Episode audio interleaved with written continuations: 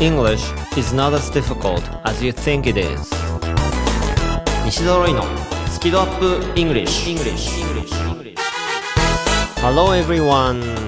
こんにちは。イングリッシュドクターの西澤ロイです。今週も始まりました。英語バラエティラジオ番組スキドアップ English 今週から2週間素敵なゲストをお迎えしていますので早速ご紹介させていただきます。英語音声学者で元大学教授そしてダジャレ王の小川直樹先生です。よろしくお願いします。どうもよろしくお願いいたします。ダジャレ王というわけではないんですが元大学教授の小川直樹と申します。昔ですね大学教授って言えばですね、はい。昔いつもね締め切りに追われてたの、ではい。今はもう締め切りに追われないんですよ。はい。なんでかっていうと昔はねもう締め切りいつも教授教授ってもう言われてて もう本当辛かったですね。今教授じゃないんでもうねだいぶ楽。なるほど。ということでいきなりダジャレをかましていただきました。ありがとうございます。あいえいえどういたしまして。はい。ということではい。まあ、小川さんは、まあ、最初はまあ僕の「頑張らない英語」というラジオの方にも出ていただいてそこでイギリス英語について解説していただいた動画がそう、でしたね。はい、僕のそのバックナンバーの中の一番人気なんですよね。えあれもう今3万回以上多分再生されてると思いますし。すごいですよね。はい、でその僕が「頑張らない英語」をやってるやり方をパクって あのラジオ番組始められたんですよね。そうですね。僕はあの府中市に住んでまして、はい。それでラジオフチューズというところで「アゲアゲイングリッシュ」っていう番組を始めました。アゲアゲイングリッシュ。そう。これはもうやっぱり、あのロイさんからインスピレーションを受けましてね。それで「アゲアゲイングリッシュ」っていうタイトルで、うん。うちょっと明るい感じでハイテンションな感じでやっていこうかなと思って始めましたで僕もこの間、はい、読んでいただきそうましてね。ですね。ロイさんも出ていただきまして、ロイさんもあの時だいぶ盛り上がりましたね。そうですねあの時あれですよね。あの僕教え子でアシスタントのチャーちゃんっていう子がいるんです。その子と喋るの結構楽しそうに喋ってましたね。そうですね。あの薬出したりしてましたね。なんかお医者さんがこう喜んでやってたからね。ごっこ言わないでください。はい。ということでまあそんな小川さんに今週来週出ていただこうと思っておりますえ皆さん英語のスキルアップがしたいですよね。でもそこでいきなり頑張って英語を学んでしまうんではなくてまずは英語に対する好き度好きな度合いをアップさせるというスキルアップをしましょうという英語バラエティ番組なんですよ。ですね。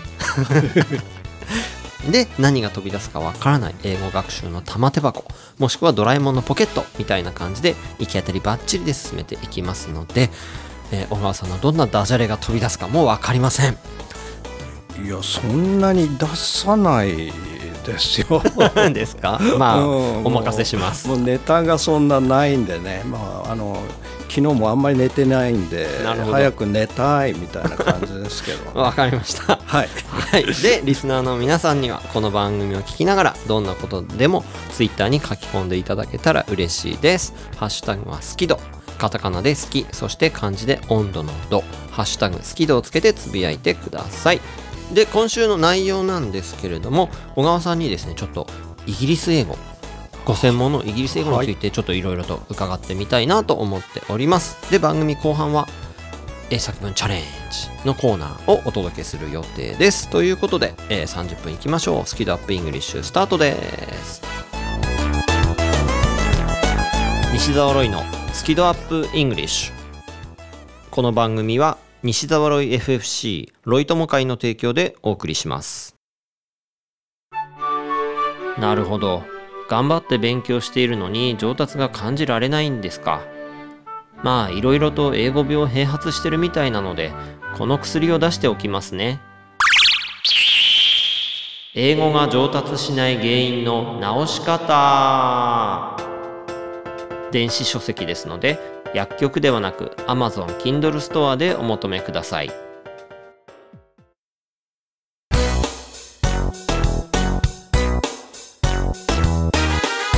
西澤ロイのスキ度UPイングリッシュ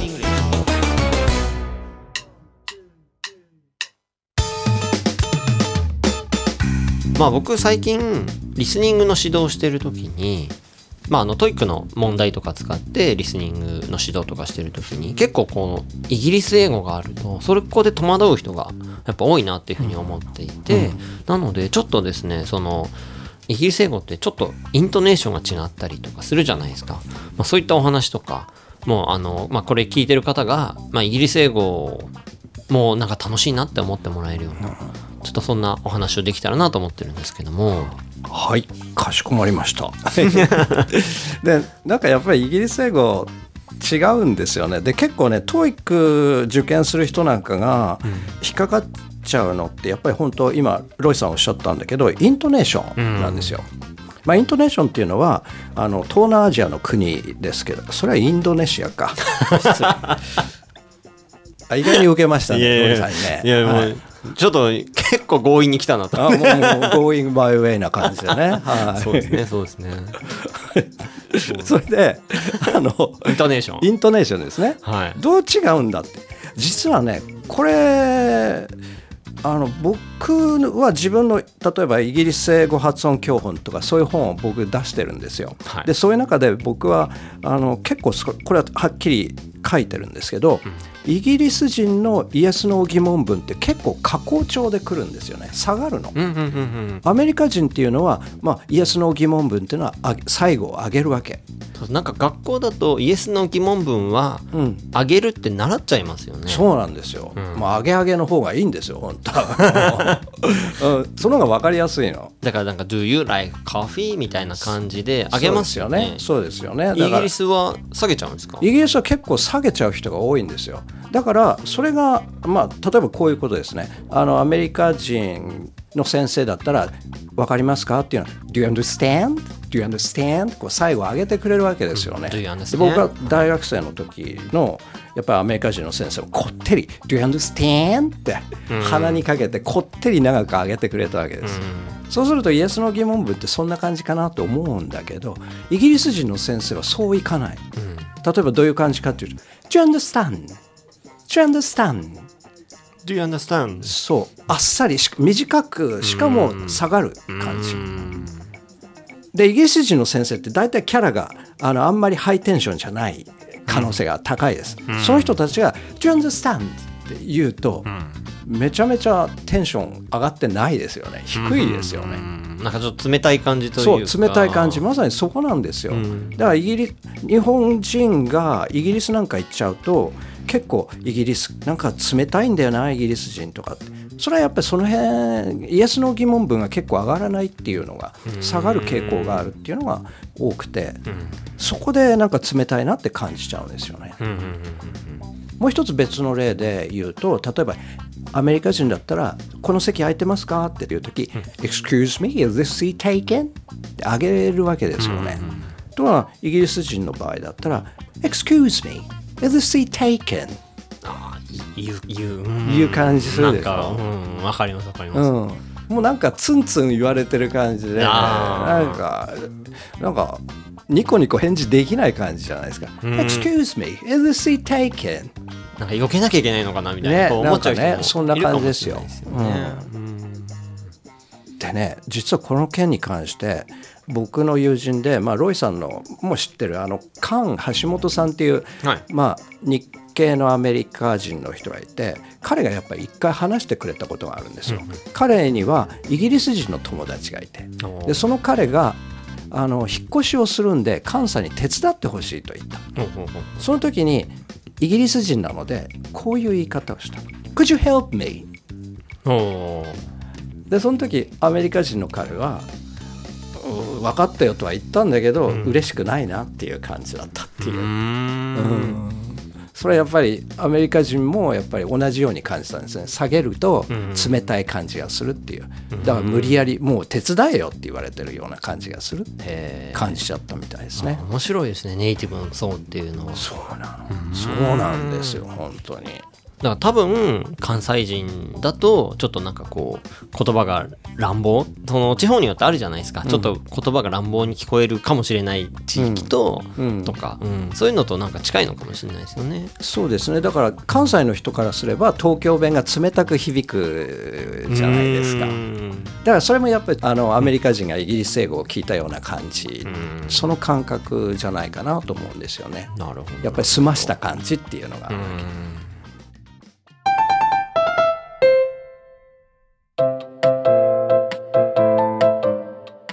だから結構このイントネーションだけでもすごいそのなんか違いを感じちゃうっていうのはありますね。だからあの日本人が TOEIC を聞いた時にイギリス人が出た時ちょっと間違いやすいのはイエス・ノー疑問文を加工帳で喋ってる、それをイエス・ノー疑問文と感じないっていうことですよね。ああなるほど。雰囲気で聞こうとしてるとそういうこともありそうですよね。あれこれ質問されてるってことに気づかないっていうのは、僕も実際そういう経験あって。ほうほうあの昔ですよイギリス行った時レストランに入ったの。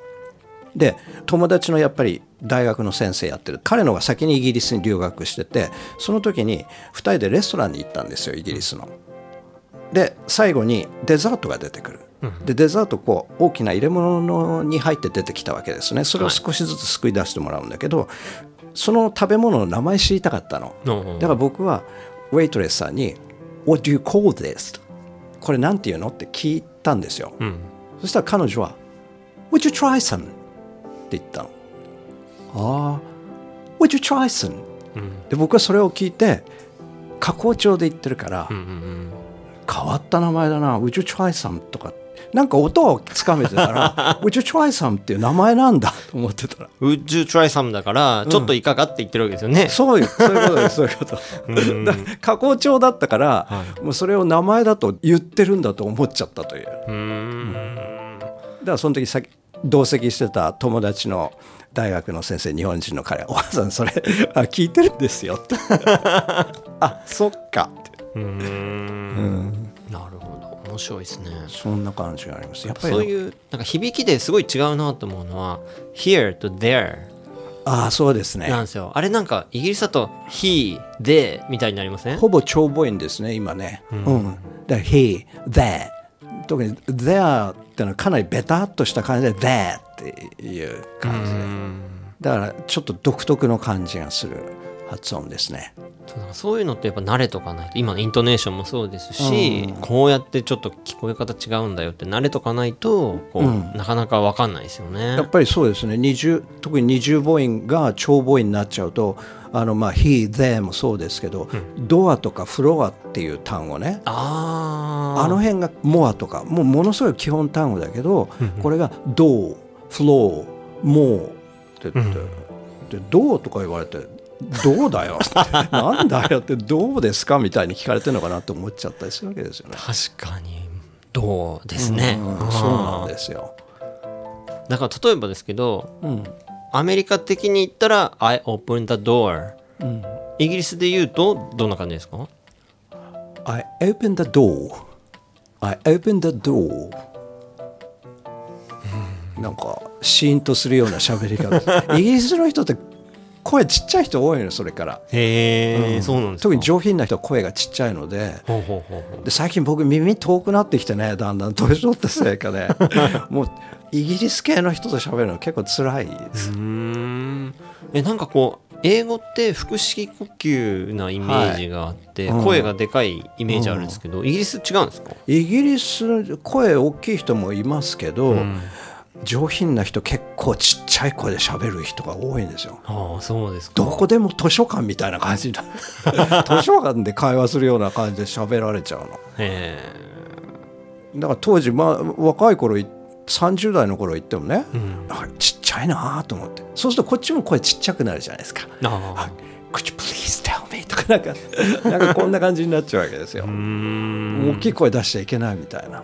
これはやっぱりちょっと違いますよね。うーんアメリカ人だったらもっと堂々とした声で大体ね喋ってくれますからね、だからそこら辺はもう本当にやっぱり東京人と関西人大阪の人みたいな違いの感じもありますよね。そういう点もね。うん。東京の人はやっぱりちょっと控えめな喋り方。で大阪の人は結構元気よく喋るみたいなイメージ。で。ああなるほど、うん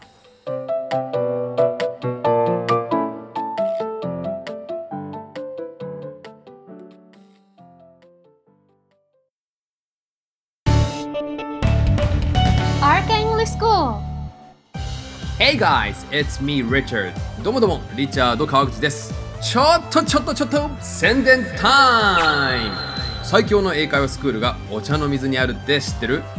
講師は全員バイリンガル発音をはじめとした技術をピンポイントで教えてくれてラウンジでの英会話無料なんだってなんだってって俺がやってる学校だけど You really should check it out! Right guys? Konnichiwa, ladies and gentlemen. If you want to learn natural English, come to RK English School. Hey guys, welcome to RK English School. ネイティブに使われているリアルな英語が学べる学校だよ。Hope to see you soon. あなたの英語の開発しちゃいます Learn from the best RK English School 詳細は rkenglish.com で rkenglish.com See you all there English is not as difficult as you think it is. 英語はあなたが思うほど難しくはありません。西ドロイのスキドアップ English 英作文チャレンジ。この英作文チャレンジのコーナーでは毎週一つのお題を出します。そのお題に対してまるで大喜利のように自由に英語で答えるというコーナーなんです。英作文というと、まあ、こ正解が一つしかないと思っちゃう人もいるかもしれませんが現実世界の英語では答えは無限にあります。でで大切なのはコミュニケーションであり伝えようとする気持ちですからぜひその気持ちを乗せて冗談言いたい人は冗談乗っけて英語を使ってみてください。というコーナーです。剣道でもやるんですか？冗談とか 中段下段みたいなのあるんですか？あ僕弓道家なんですよね。すいません。はい。球の上が柔道ああなるほど。そうか下でしたはい。まず我々が、えー先頭を切っていろいろと表現してみますのでリスナーの皆さんはその後で、えー番組が終わってからゆっくりと自由なお答えをツイッターに書き込んでいただければと思います。ハッシュタグは好き度に加えて英作文チャレンジ。チャレンジはカタカナですね。英作文チャレンジとつけてつぶやいていただければと思います。では今週のお題を発表したいと思います。イギリスイギリス？はい。まあ、今回のゲストでいらっしゃいます小川直樹先生が、もうイギリス英語専門家ですから、もうイギリスだなと思いまして、ただもしちょっとイギリス狭いなと思う方は、ヨーロッパとかでも構わないので、まあ、この辺の感じでなんか自由に皆さん考えてみてください。では、シンキングタイムどうぞ。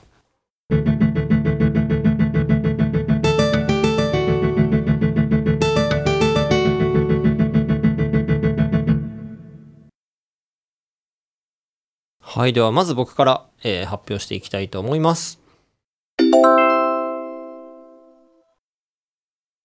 I have never been to UK or Europe.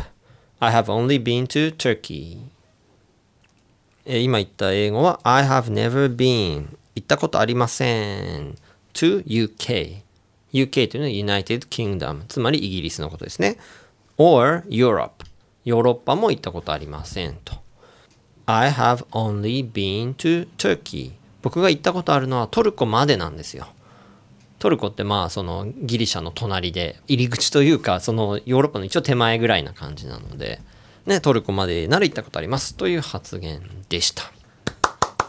素晴らしい。拍手いただいた。ありがとうござい素ます。晴らしいですね。はい、えーそれじゃあ僕なんですが。いつもギリギリそれでも立派にスキドアップ。イギリス。これじゃダメですか？うわなんかすごい斜めが来ましたね。まあじゃああのなんかこうあの大喜利って言ってたからなんかこういうのがいいのかなって 最初考えてたんですけどいいつもギリギリそれでも立派にスキドアップ。頭文字を取りますとイギリスお後がよろしいようでさあそれ一応ちゃんと英語のも考えたんですよはいあの元教授お願いしますはい What is the right word or expression for イギリス It's not England, but the Great Britain or the United Kingdom. こんな話です。どういうことかと申しますと、What is the right word or expression for イギリスイギリスっていう表現はの正しい表現は何と言うんですか？Right word or ?right expression そうですね。正しい単語は表現ってことですね。そうですね、It's not England それはイギリスではない。イングランドじゃない。あイングランドではないですね、イングランドをイギリスと思ってる人はすごく多い、だけどイングランドはイギリスの一部なんですよ、だから総称としては It's the Great Britain or the United Kingdom.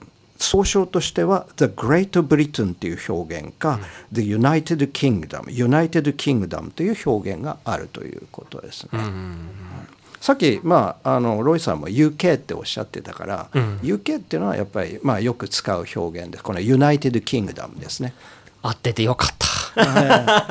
なんかこうイメージとしてアメリカは USA でイギリスは UK っていうイメージでなんか並べてこう覚えてる感じなので。ね。だからどっち行くべきかって言ったら行くのはよねなるほど。はい、じゃあ次僕いきます。はい、One professor I know was once asked, Can you speak English? He answered, No, I can't. はい。何て言ったかっていうと、まず、One professor I know. 僕が知ってる一人の、まあ、大学教授の方が、え was once asked. 過去にですね、こう質問されたことがありますと。Can you speak English? これは、あの、普通の聞き方は Do you speak English? なんですよ。Can you って言うってことは、お前なんかに話せるの？みたいな、ちょっとこう、あの、バカにするようなニュアンスがあって、これ、言ってきたのは相手ネイティブなんですね。多分アメリカ人だと思うんですけど。っていうふうに、多分、えー飛行機で聞かれたっていう、かなり昔のエピソードなんですけど、で、he answered. で、その教授が答えたのは、no, I can't. っていうふうにイギリス英語で、私、英語喋れませんよって返したんですよ。これすごくレベルの高い返しで、ああ、いいなって思ったのを覚えてます。おー素晴らしいですねでやっぱりそこの最初の質問の「Can you?」って聞くところがやっぱりポイントなんですよね結構ね、バカにした感じになるんですよねはい。あーそうだからつい我々はこう「can you」って言いやすいんですけどそこは「do you」に変えて「do you speak Japanese」とか「do you speak English」とかってねそこは言うようにちょっと意識しないと「can you」って言っちゃうと失礼に取られることもあるので、これ注意した方がいいですよね。そうですね。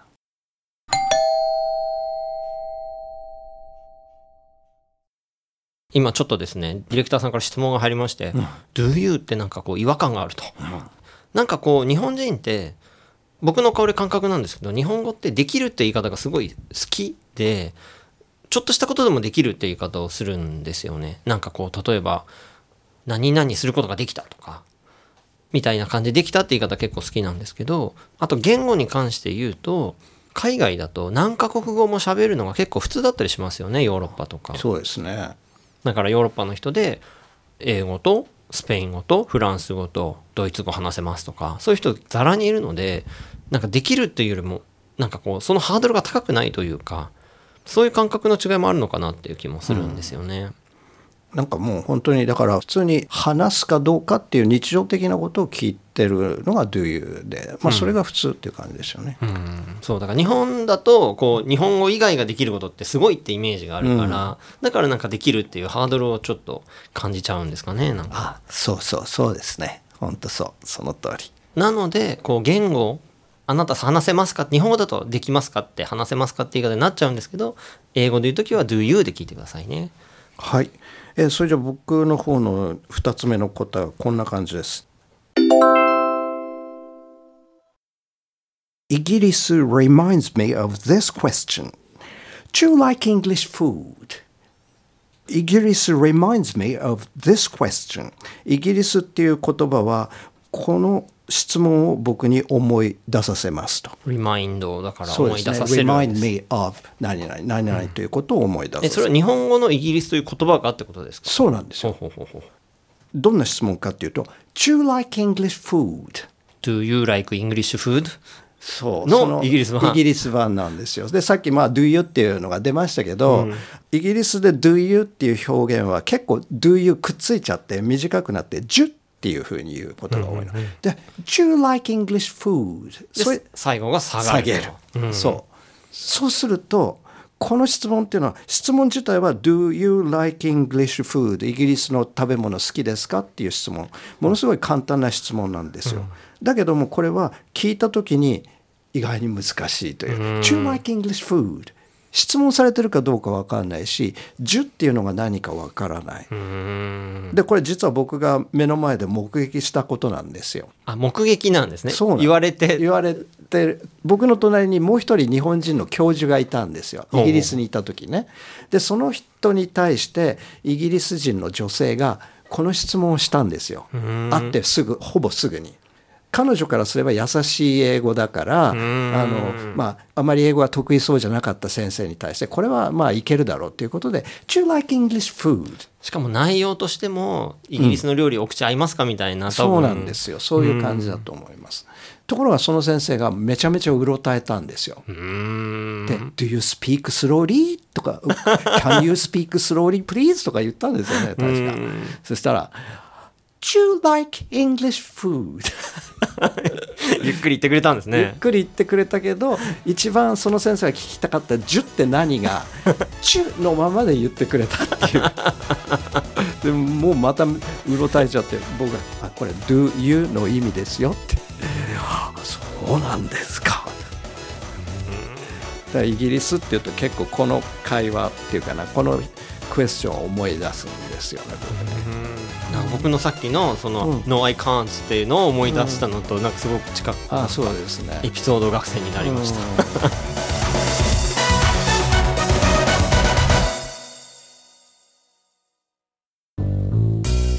英語が話せないのは知っている単語を使いこなせていないだけ。だから1日15分の動画レッスンでエゴイヤ病直訳スピーキング病英語コミュ障が治ります苦手意識が強い人でも2ヶ月以内に英語ができる人に返信。それが頑張らない英会話レッスンです。5時間分の無料レッスン動画をプレゼント中。詳しくは西澤ロイの公式ホームページをご覧ください。あなたはもう英語が話せるんです。話せるんです。話せるんです。話せるんです。西澤ロイのスキドアップイングリッシュ。この番組は西澤ロイ FFC ロイ友会の提供でお送りしました。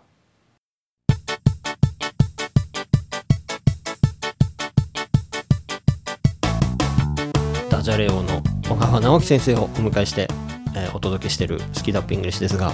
ダジャレオって誰じゃい？僕の目の前に。はいもう来週もねあの多分炸裂すると思いますので皆さんお楽しみに。はいこのスキドアップイングリッシュ番組公式 Twitter ありますのでぜひフォローとこの番組のこと拡散シェア皆さんよろしくお願いします。そして、えーバックナンバーも楽曲を除いた形で番組公式ブログやポッドキャストヒマラヤというアプリ非公式情報サイトスキペディアなどでも全て聞くことができますのでどうぞお楽しみください。ということでお届けしましたのはイングリッシュドクター西澤ロイと小川直樹でした。Thanks a lot for listening and be sure to tune in next week. Enjoy British English and enjoy your life.